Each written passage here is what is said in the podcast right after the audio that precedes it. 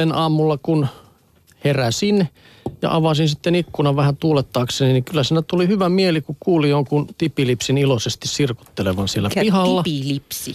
No Tirpusen, jonkun semmoisen höyhenpeitteisen ystäväisemme kuitenkin. Niin siitä tuli semmoinen ehkä keväinenkin, mutta joka tapauksessa kiva mieliä tässä Kodin Kuvalehdessäkin. Kyllä kerrotaan siihen ihan muukin selitys, tämmöinen syvempi selitys. Laulullaanhan he tietenkin houkuttelevat kumppania pariutumiseen ja parantavat lisääntymisvireyttään ja sitten vielä sitten puolustautuvat kilpakosioita vastaan. Aika vireessä olivat eilisaammun perusteella kyllä. No niin. Ihan tätä kaikkea ei sitten ihmisessä saa tämä linnunlaulu aikaan, mutta kuitenkin tämä ilmiö, mitä se ihmiselle vaikuttaa, liittyy evoluutioon. Nimittäin kun linnut laulavat, niin metsässä on kaikki hyvin.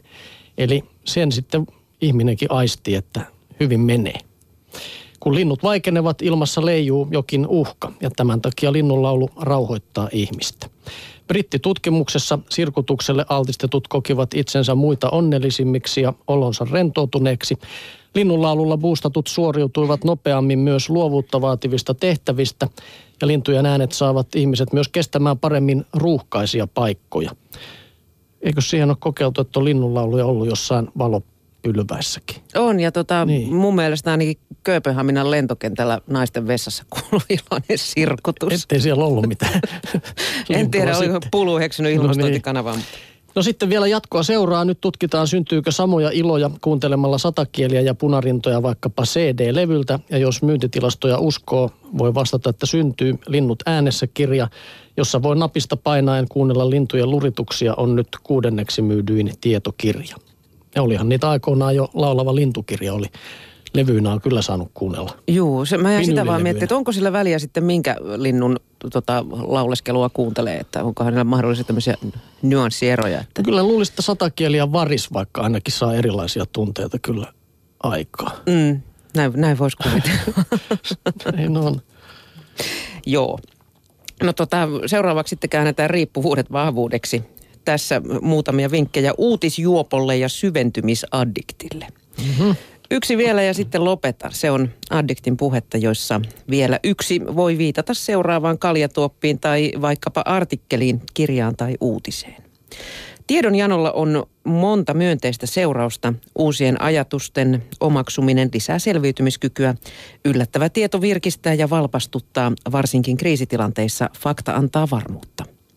Jotta uteliaisuus voimaannuttaisi ja uppoutumisen hurma pysyisi yllä, tiedon seuraavan syvennysaskeleen pitää olla kurottautumisen päässä. Liian helppo tavoite pitkästyttää, liian vaikea syö itsetuntoa. Juuri sopivan aivopähkinän tiedetään kutittavan aivojen mielihyvää tuottavaa dopamiinipiiriä.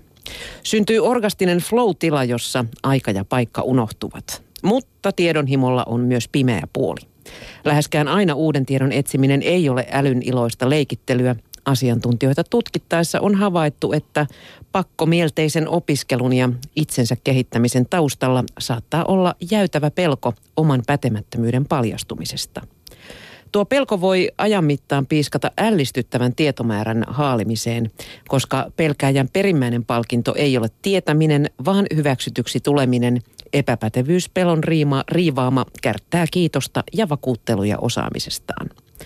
Elämää haittaa myös, jos riippuvaisen täytyy pakonomaisesti seurata, mitä tyrmistyttävää on juuri tapahtunut missäkin päin maailmaa.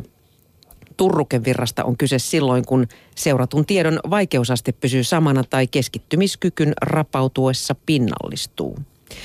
Tietoturrukkeen myönteinen puoli on sen myrkyttömyys. Jos jostakin pitää olla riippuvainen, tieto lienee vähiten tuhoisa loukku. Silti ihminen voi siinäkin tuntea pyristelevänsä voimattomana. No sitten turrukevirran selaaminen on kuin roskaruun ahmimista lohdukkeeksi, jos se alkaa häiritä vaikkapa tekemättömien töiden takia omaa tai läheisten elämää. Käyttäytymistään voi yrittää säätää enemmän syventymisaddiktion suuntaan. Sen sijaan, että ahmii kaikkea, alkaakin panostaa laatuun. Avainkysymys voi olla vaikkapa, nostaako juuri tähän asiaan perehtyminen aivojeni kilohintaa ja miten? Tiedonhakunsa kannattaa myös suunnitella etukäteen niin, että laatii niistä ostoslistamaisen luettelon vaikkapa jo aamulla tai edellisenä iltana. Satunnaista hakusurffausta ei tarvitse täysin lopettaa, mutta siihen kannattaa asettaa aikaraja.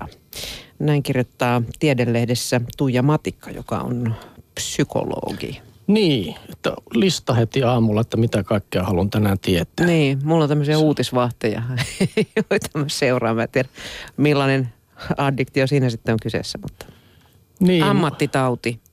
Minä saan sitten siinä liikuntaa samalla, koska mulla se menee niin taas, että tulee aina olohuoneesta lähdettyä eteeseen, jossa meillä on kone, niin katsomaan niin kuin päivän aikana erilaisia asioita, mitkä tulee keskustelussa tai jossain esille. Okei.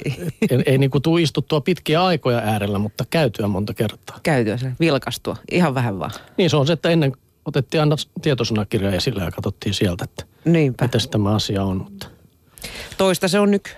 Joo. Sitten palataan vielä siihen, että jos linnunlaululla ei masennus ja ahdistus lähde, niin ennen kuin mennään sitten lääkitykseen ja jopa psykoterapiaan, niin on kyllä vielä muitakin itsehoitokeinoja olemassa.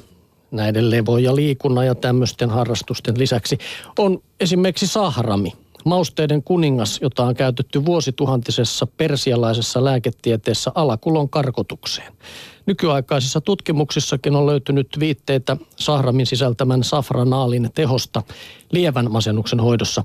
Ja sahramin on havaittu myös helpottavan lihasjännityksiä sekä vatsavaivoja. Jotkut naiset kokevat ahdistuksen voimistuvan ennen kuukautisia ja sahrami saattaa lievittää myös hormonikiertoon liittyviä mielialaongelmia. Sahramihan on mausteista kallein, mutta pieni määrä riittää loihtimaan ylellisen maun niin aasialaisiin ruokiin kuin kotoisaan pullataikkinaankin. Ja tässä kerrotaan, että sahramiuutetablettejakin on sitten saatavilla.